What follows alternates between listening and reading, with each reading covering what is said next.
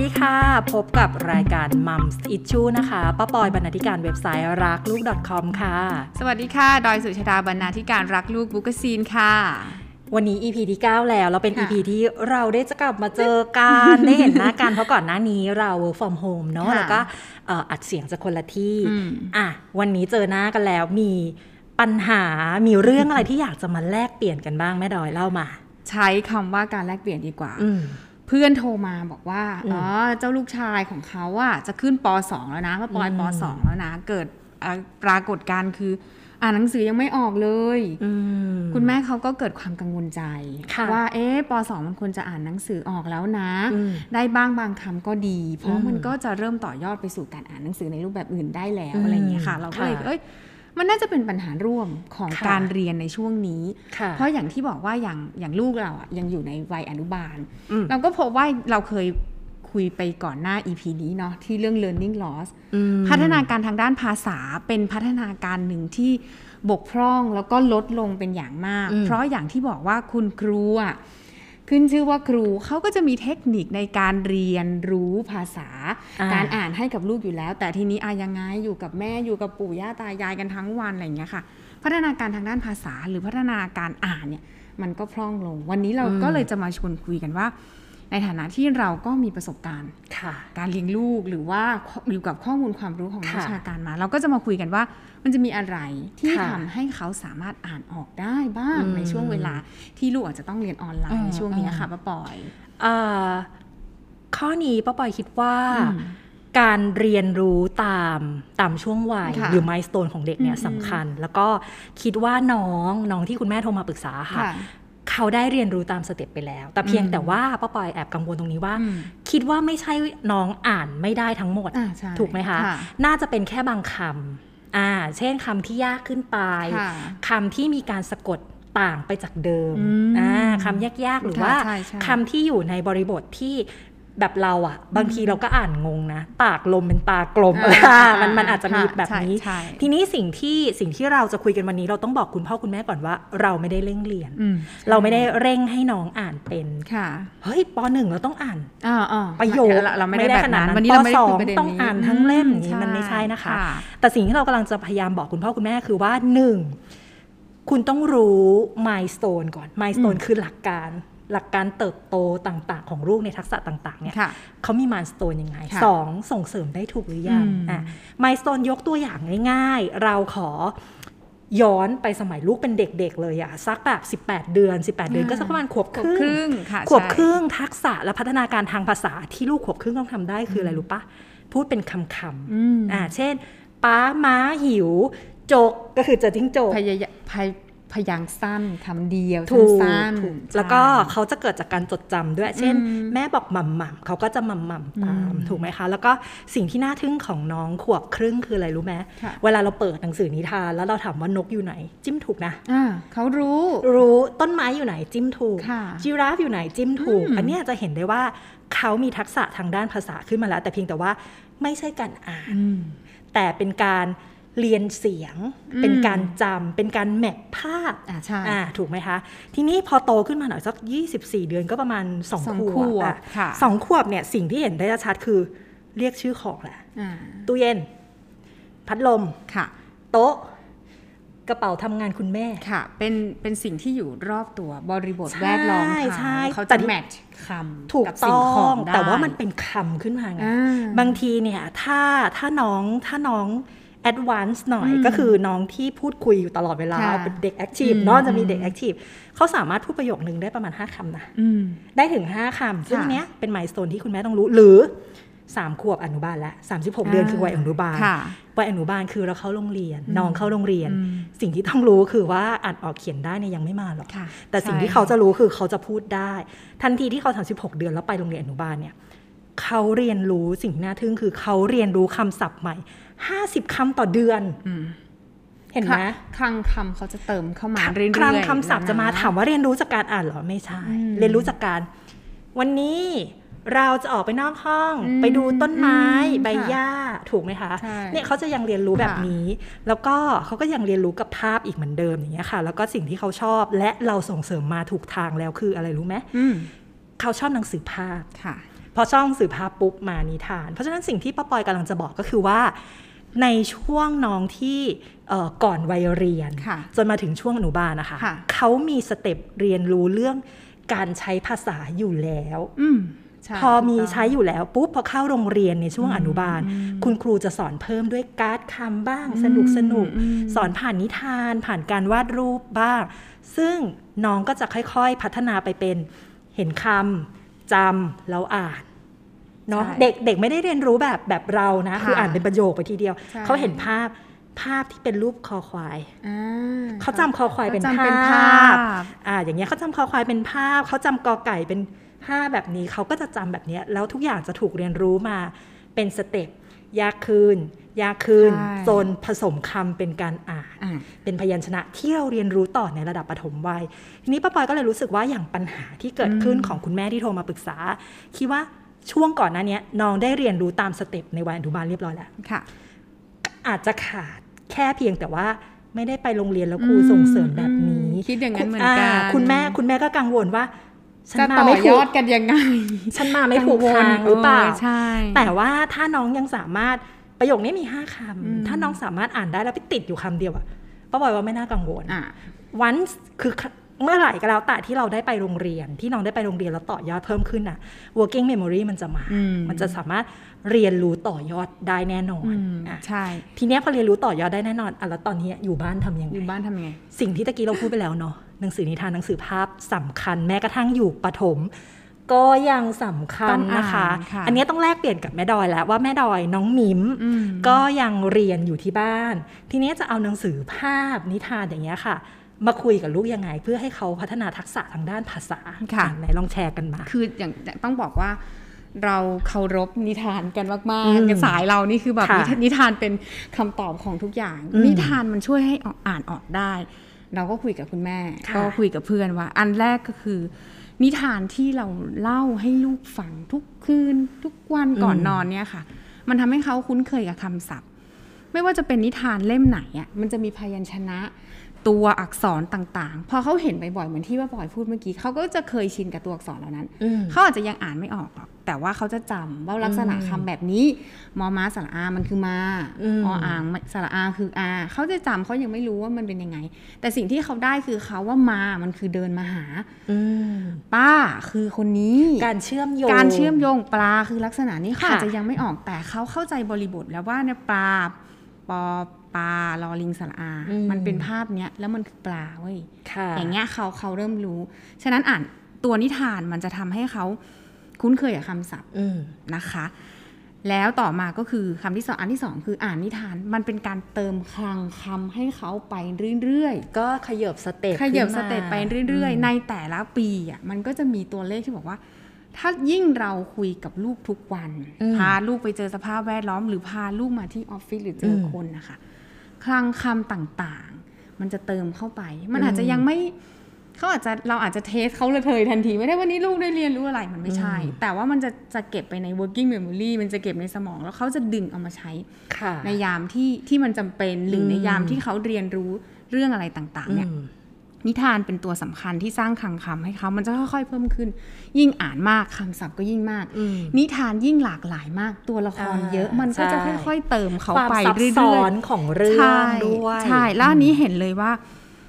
ลูกอาจจะยังไม่อ่านไม่ออกก็จริง แต่สิ่งที่มันจะเห็นก็คืออย่างที่ลูกอ่านนิทานมาตลอด เรารู้เลยว่าเขาจะสื่อสารกับเพื่อนที่โรงเรียนอืมหรือเข้าใจคำสั่งของครูอะได้ง่ายขึ้นอืมเพราะครูครูอาจจะพูดว่า ถอดถุงเท้าแล้วเดินขึ้นบันไดไปล้างมืออืมคือคือมันอาจจะเป็นคำง่าย ๆ แต่ลูกก็จะเข้าใจว่าอ๋อคำเหล่านี้ล้างมือทำแบบนี้ ถอดถุงเท้าเป็นแบบนี้เดินบันไดเป็นแบบนี้อืมข้างคำเหล่านี้มันจะเห็นชัดเลยว่าถ้าลูกถ้าน้องที่อ่านนิทานมาก่อนเข้าอนุบาลเขาจะสื่อสารกับครูได้ดีอืมเข้าใจคำสั่งของครูได้ดีเขาจะไม่มีปัญหาเรื่องนี้ ซึ่งแม่ดอยมองไปไกลว่ามันจะเป็นการสร้างเซลล์ให้เขานะอืมถ้าเขาเข้าใจคำศัพท์อะไรเหล่านี้เพิ่มขึ้น ทีนี้วันไหนมันก็จะมีบ้างวันไหนที่เราอ่อนแรงล้าค่ะ คืออย่างที่บอกหมว่าดพลังหมดพลังไม่รู้จะทำยังไง อย่างที่บอกว่าเฮ้ยวันนี้เราถ้าถ้าถ้าเรามีเป้าว่าเราจะเติมคลังคำให้ลูกอืมให้ลูกเอานิทานเล่มที่เขาชอบหรือที่เขาคุ้นเคยเล่าให้แม่ฟังอืมเล่าให้แม่ฟังเล่าให้พ่อฟังวันนี้สลับกัน อะ เราเป็นเราเป็นนักเรียนเขาเป็นคุณครูค่ะเล่าค่ะลูกเล่าไป เราก็จะรู้ว่าเฮ้ยมันมันก็จะมีเส้นเรื่องยังไงก็แล้วแต่เขาอะอืนะมแต่เรารู้ เลยว่าเขาจะมีคำที่มันที่เราที่เขาได้ยินจากเราที่เขาคิดเอาเองอย่างเงี้ยค่ะ มันก็คือสลับกันเล่าเนาะตัวนิทานอืมช่วยได้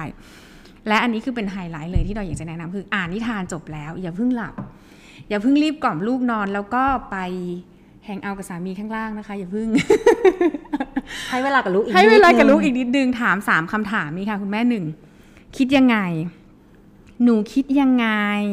ถ้าเจ้าหมูทำแบบเนี้ยหนูคิดยังไงลูกอืมคิดยังไง หนูคิดว่าเจ้าหนู เจ้าหมูมันทำถูกไหมเจ้าหมูมันมันควรจะทำแบบนี้ไหมคิดยังไง อันที่สองคือรู้สึกยังไง หนูรู้สึกว่าเจ้าหมูตัวที่สามอะเป็นยังไงหนูรู้สึกว่าเขาเป็นเป็นเป็นคนแบบไหนเขาเสียใจไหมที่เขาทำแบบนี้เขาหรือเขาดีใจที่เขาทำแบบนี้ มันก็จะเป็นการให้ลูกรู้รู้รู้จักความรู้สึกต่างๆ อะไรอย่างเงี้ยค่ะ อันที่อันที่สามคือสงสัยอะไรบ้าง เรื่องทั้งหมดที่แม่เล่าให้หนูฟังอะหนูอยากรู้อะไรเพิ่มไหมลูกอืมถ้าวันนั้นเรายังตอบไม่ได้ก็ไม่เป็นไร เทคโน t ไว้ เดี๋ยวเราไปหาคำตอบด้วยกันสามคำถามนะคะ หนูคิดยังไง หนูรู้สึกยังไง แล้วก็หนูสงสัยอะไรบ้างสามคำถามเนี่ยค่ะ เล่านิทานเสร็จแล้วปิดท้ายด้วยสามคำถามนี้อืมวันแรกสองวันแรกวีคแรกเขาอาจจะยังตอบไม่ได้ เอาตัวเองไปตอบก่อน แม่คิดว่ามันน่าจะเป็นแบบนี้นะลูกอืมแต่แม่รู้สึกเศร้าจังเลยอะอ่านเรื่องนี้แล้วแม่เศร้าแม่ว่า แม่ไม่แม่แม่รู้สึกเศร้าที่มันเป็นเรื่องราวมันเป็นแบบแบบนี้นะแล้วแม่ก็สงสัยเนาะว่าถ้าเกิดเขาออกจากป่าไม่ได้เขาจะเป็นยังไงอืมเนี่ยมันเป็นการเปิดโลกจินตนาการให้เขาค่ะอเรารู้กันอยู่แล้วว่านิทานมันช่วยสร้างจินตนาการ แต่คำที่เราใส่เขาเข้าไป เขาจะคิดว่า เออเดินออกนอกป่าไม่ได้ มันต้องมีอืมไม้เท้าไหมมันต้องมี กุญทาคาถาวิเศษ หรือกุญแจช่วยไขอะไรอย่างเงี้ยอืมเขาจะดึงคำคำที่เขาค่ะฟังทุกๆวันอะมาใช้ อันเนี้ยมันเป็นการเอ็กซ์ไซส์สามคำถามเนี่ยช่วยเอ็กซ์ไซส์แล้วถ้าเราเขาสลับให้เขาเล่าให้เราฟังอีก มันก็จะเป็นการฝึกคำศัพท์ที่เขาได้รับจากเราแล้วก็มาเล่าให้เราฟังเป็นการเอ็กซ์ไซส์ไปเรื่อยๆอย่างเงี้ยค่ะทีนี้เราก็เราก็รู้สึกว่า เออ มันเป็นสามเรื่องเนาะที่ไม่ดอยคิดค่ะว่า อ่านไปเถอะนิทานอะ่ะ มันจะทำให้ให้ เขามีความสุข รู้จักตัวเอง นิทานมันนิทานมันมากกว่าที่ให้อ่านออกเหมือนพี่ป้าปอยบอกตั้งแต่แรกว่า เราไม่ได้มาต้องการให้ลูกเราต้องอ่านออกตั้งแต่วันนี้ แต่มันเป็นการเติมเติมคอืมำคำศัพท์เนาะแต่อย่างที่บอกว่านิทานมันก็มันก็ต้องเลือกนิดนึงใช่ไหมค่ะป้าปอยวันนี้ถูกว่าปอยจะมาบอกว่านิทานแบบไหนอะที่มันจะเหมาะสมเพราะนิทานตอนนี้มันเยอะมากใช่เยอะมากคือจรินิงๆทานแม่นิทานเยอะมากค่ะ ก็คือถ้าถ้าต่อยอดจากแม่ดอยก็คือว่า ค่ะเอ่อความสำคัญของนิทาน นอกจากอืมจินตนาการ EF อืมใดๆเรื่องกันคลังคำศัพท์เป็นสิ่งสำคัญนะคะใช่เพราะว่าเด็กเนี่ยเรียนรู้ที่จะสื่อสารค่ะและใช้ชีวิตมากกว่าการอยู่ในตำราอืมโอ้อันนี้ไม่รู้ขัดใจนักวิชาการหรือเปล่าแต่ขอขอบอกว่าเราเราเราเชื่อว่า ชีวิตประจำวันนะคะค่ะสำหรับเด็กมันคือการเข้าสังคมและการสื่อสารอืมเพราะฉะนั้นถ้าเขามีคลังคำศัพท์เยอะๆ เขาจะรู้ว่าเขาจะเลือกใช้คำศัพท์เนี้ยกับใครอืมในสถานการณ์ไหนใช่จากนั้นนะคะมันจะค่อยๆต่อยอดเป็นสเต็ปตามการเรียนรู้ของหลักสูตรในโรงเรียน เอาอย่างนี้แล้วกันอืมก็คือศัพท์พวกเนี้ย ถ้าเขียนออกมาเป็นลายเส้นอ่าถูกไหมแล้วถ้าศัพท์คำว่ากาน้ำเนี่ยถ้าเขียนออกมาเป็นลายเส้นมันเขียนแบบนี้แล้วมันอ่านแบบนี้ค่ะมันจะเป็นเอ่อป้าปอยรู้สึกว่ามันเป็นการเรียนรู้ตามหลักสูตรที่เพิ่มขึ้นไป แต่ในแต่ใน the best way ที่เราอยากจะได้คือเราอยากให้เด็กมีคลังความรู้ในสมองก่อนอืมในหัวก่อนใช่เพื่อให้เขาใช่เอ่อเรียนรู้ได้อย่างถูกต้อง เพราะฉะนั้นการเลือกหนังสื่อนิทานง่าย ๆ เลย อันดับแรก เลือกให้ เหมาะกับช่วงวัยอืมถูกช่วงวัยสำคัญตะกี้เราพูดเรื่อง milestone ไปใช่ไหมใช่ค่ะถ้าน้องเออสองขวบชอบภาพอืมชอบจิ้มตามชอบอะไรเงี้ย แต่เราดันไปเอาหนังสือที่โหข้อความเยอะมากเลยอะแล้วมีตัวการ์ตูนแปะอยู่แค่ตรมันงท้อนี้อะมันท้อลูกก็จะสงสัยแหล้วว่าคุณแม่คะนี่มันหนังสืออะไร ใช่หนังสือนิทานเล่มเดิมของหนูหรือเปล่า อันนี้ตามช่วงวัยสำคัญนะคะ เริ่มจากง่ายไปยากค่ะ อย่าประมาทหนังสือนิทานง่ายนะอืมเพราะว่าคุณแม่จะเชื่อว่าลูกโตแล้วหนังสือนิทานง่ายไม่อ่านหรอกไม่จริงนะค่ะมันมีอย่างที่เอ่อแม่ดอยบอกก็คือ มันจะมีคำถามซ่อนอยู่ในนั้นอ่าตลอดเวลาใช่มันจะมีเรื่องของอารมณ์ความรู้สึกความคิดจินตนาการอยู่ในนั้นตลอดเวลานี่คือสาเหตุว่าทำไมเด็กโตแล้วถึงยังแม่อ่านเล่มเดิมหน่อยต้องอ่านนิทานแม่อ่านอยู่เล่มเดิมหน่อยใช่เพราะว่าค่ะเขายังรู้สึกว่ายังได้อีกอืมใช่ปะอยากรู้อีกอยากรู้อีกความรู้สึกของเด็กคือยังได้อีกแต่ถ้าเป็นแม่ พอก้อนเห็นอ่านไหมไปพอก่สามอนร้อยรอบแล้วก็ยังต้องอ่านใช่แม่อันดับที่สองนอกจากเรียนรู้ตามวัยหนังสือตามวัยแล้วสองต้องเป็นเรื่องใกล้ตัว เพราะว่าโลกของเขาทั้งใบอะค่ะเอาจริงๆนะโลกของเขาทั้งใบคือบ้าน บ้านคุณพ่อคุณแม่ตอนนี้นะตอนนี้นะ แล้วถ้าเอ่อทุกอย่างกลับมาปกติ โลกของเขาจะขยายออกไปเป็นหมู่บ้านอ่าสนามเด็กเล่น โรงโรงเรียนเรียนเพื่อนห้างมันจะใช่ขยายออกไป เพราะฉะค่ะนั้นเราสามารถ เลือกซื้อหนังสือนิทานที่ขยายไปตามจังหวะการเรียนรู้ของเขาได้ แต่ต้องเริ่มจากใกล้ตัวก่อนนะค่ะนี่คือแขน นี่คือแขน หัว จมูกใดๆ นี่คือคุณพ่อคุณแม่อาจจะเป็นหนังสือเครือญาติอ่าอย่างเงี้ยนะคะ อันเนี้ยได้ อันเนี้ยต้องมาสาม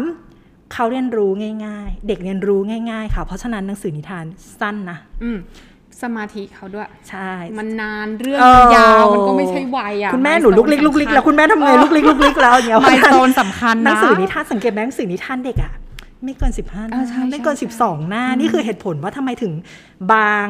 ตัวหนังสือน้อย แต่ภาพนี่ภาพโอ้โหใช่อลังการก็คือว่าหนึ่งเล่มต้องสั้นอ่านง่ายอ่านไว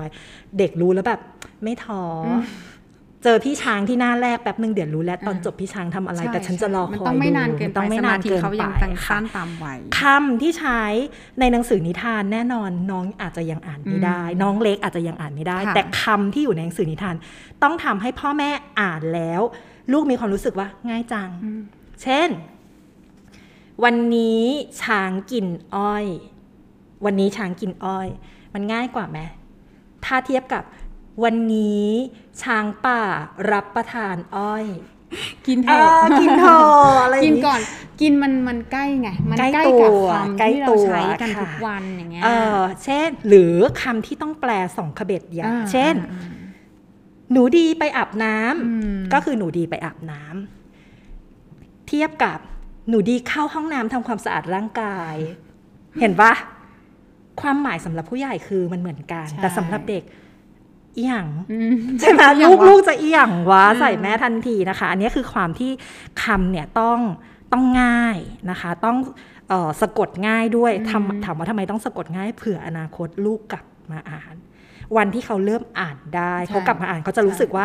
ประโยคสั้นๆ ฉันอ่านจบอุ้ยพราวอ่าเซลล์เซลล์มามาที่แม่ดอยเซลล์มาบอกเลอ่านยได้นะคะอ่านเองภาพประกอบสวยงามตะกี้บอกไปแล้อัวนนี้ต้องสำคัญมีนะคะจริงๆใช่และสิ่งสำคัญที่สุดก็คือว่าเด็ก จะชอบการเรียนรู้แบบซ้ำแล้วซ้ำอีกอืมเพราะฉะนั้นสังเกตไหมเพลงเด็กนิทานเด็กมันจะมีคำที่ซ้ำๆช้างเดิน ช้างกิน ช้างเล่น ฉันเป็นช้างอารมณ์ดีอืมอ่าเห็นไหมมันมันจะมีคำที่ที่เอ่อซ้ำอยู่ตลอดหรือแม้กระทั่งเพลงเด็กอะยกตัวอย่างเพลงยอดฮิตประจำปีที่มันก็ยังมาอยู่ก็คือ Baby Shark ซ้ำอยู่ตรงนั้นอะมันซ้ำอยู่ตรงคำว่า Baby ไป Shark ชั Baby ก Shark ป้าป้ามาใช่มาแดดดี้ชักอะไรไปใช่กันค่ะเรื่อยๆคือด้วยจังหวะมันมีไม่กี่โน้ตหรอกอืมที่จะทำให้เด็กรู้สึกสนุกแต่ว่าคำศัพท์ในนั้นต่างหากที่ทำให้เด็ก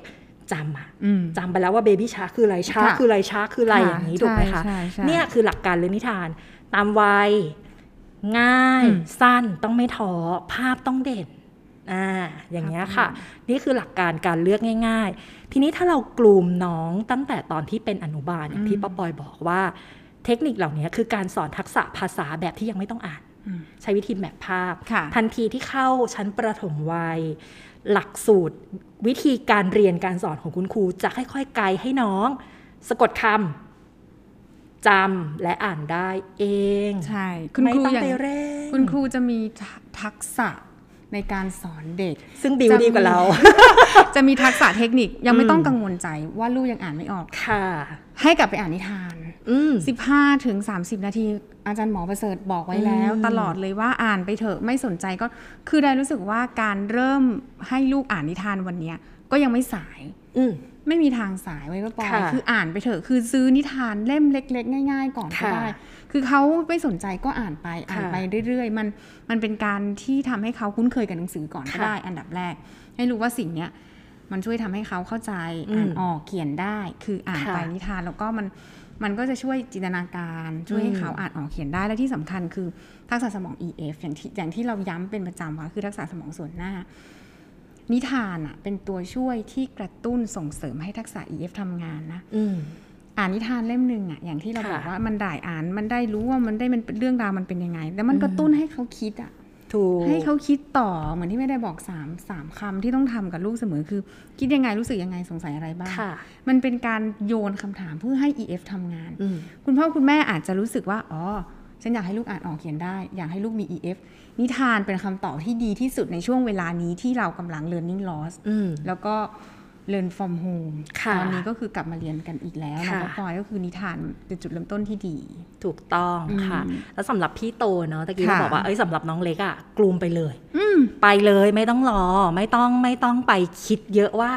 เอ๊ะ เราอ่านให้อย่างเดียวแล้วลูกจะได้เรื่องการอืมอ่านหรือเปล่าไม่ต้องคิดค่ะ สร้างไปตั้งแต่ตอนนี้ใช่ต้องสร้างพอเป็นพี่โตปุ๊บอย่างกรณีเนี้ยค่ะ เราอาจจะพี่โตเนี่ยชอบความท้าทายแหละอืมชอบความท้าทาย ชอบ challenge เพราะเหมือนฉันรู้แล้ว เพราะฉะนั้นอะนิทานของพี่โตอะอาจจะแอดวานซ์ขึ้นก็คือว่าภาพอาจจะมีความสมจริงขึ้นอืมเนื้อหาการบรรยายอาจจะเพิ่มจำนวนบรรทัดขึ้น อ่านกับลูกใช่หรือเป็นอ่านด้วยกันหรือเป็นหนังสือที่เขามีความสนใจ เช่นพอพี่โตปุ๊บเขาอาจจะชอบเรื่องไดโนเสาร์อ่มากขึ้นหรือวิะทยาศาสตร์การวิททดยาลอศางสตร์อะไรอย่างถูเงี้กยต้อง เพราะฉะนั้นนะคะก็เป็นไปตามสเต็ป ข้อค่ะหนึ่งก็คือว่าเลือกให้ตามไว้แล้วชาเลนจ์เข้าไปเรื่อยๆ อันเนี้ยจะช่วยได้ใช่แล้วอืมน่าจะคลายใจเนาะแม่ดอยค่ะก็ก็ถ้าคุณแม่ที่มีปัญหาฟังอยู่ที่โทรมาปรึกษาฟังอยู่เนี่ยก็อยากให้รู้ว่า ลูกเราไม่ได้บกพร่องอืมขนาดนั้นนะคะ อาจจะเป็นแค่ช่วงระยะเวลาหนึ่งใช่ที่ใช่ยังไม่ได้เข้าไปเรียนได้อย่างเต็มที่อืมแต่ working memory ของเขาในเรื่องของการใช่อ่านนิทานตั้งแต่เด็กก็อยู่แน่นอน แล้วต่อยอดได้แน่นอน เพราะฉะนั้นเรื่องของการอ่านไม่ต้องเร่งนะคะ ไปเรื่อยๆ แล้วน้องอาจจะค่อย ๆ แบบแสดงศักยภาพขึ้นมาแน่นอน รออีกนิดนึงค่ะใช่เราให้เราได้กลับไปออนไซต์รับรองอืมแบบฉายแววแน่นอนค่ะวันนี้ก็เรียกว่านิทานเนาะเป็นฮีโร่ค่ะในช่วงเวลานี้คิดอะไรไม่ออกอ่านนิทานอ่านนิทานลูกงไว้อก่อนแงอ่านนิทาน กลัวลูกอ่านหนังสือไม่ออกอ่านนิทาอ่านนินทานลูกเครียดอ่านนิทานค่ะ ก็วันนี้ก็วันนี้กลับไปอ่านนิทานกลับไปอ่านนิทานนี่จะมีวันนี้ก่อแม่เครียดเดี๋ยวแม่ก็จะกลับไปอ่านนิทานกับลูกค่ะนะคะสำหรับ EP นี้นะคะเอ่อหวังว่าจะเป็นประโยชน์กับคุณพ่อคุณแม่หลายคน ที่กำลังกังวลเรื่องการเรียนรู้ของลูกนะคะ ขอเป็นกำลังใจให้นะคะ แล้วพบกับมัมอิชชูใน EP หน้านะคะ สวัสดีค่ะ สวัสดีค่ะ ติดตามรักลูกพอดแคสต์ได้ที่ Apple Podcast Spotify และ YouTube Channel รักลูกค่ะ อย่าลืมกด subscribe กระดิ่ง เพื่อไม่ให้พลาดคอนเทนต์ดีๆ จากเรา แล้วพบกันนะคะ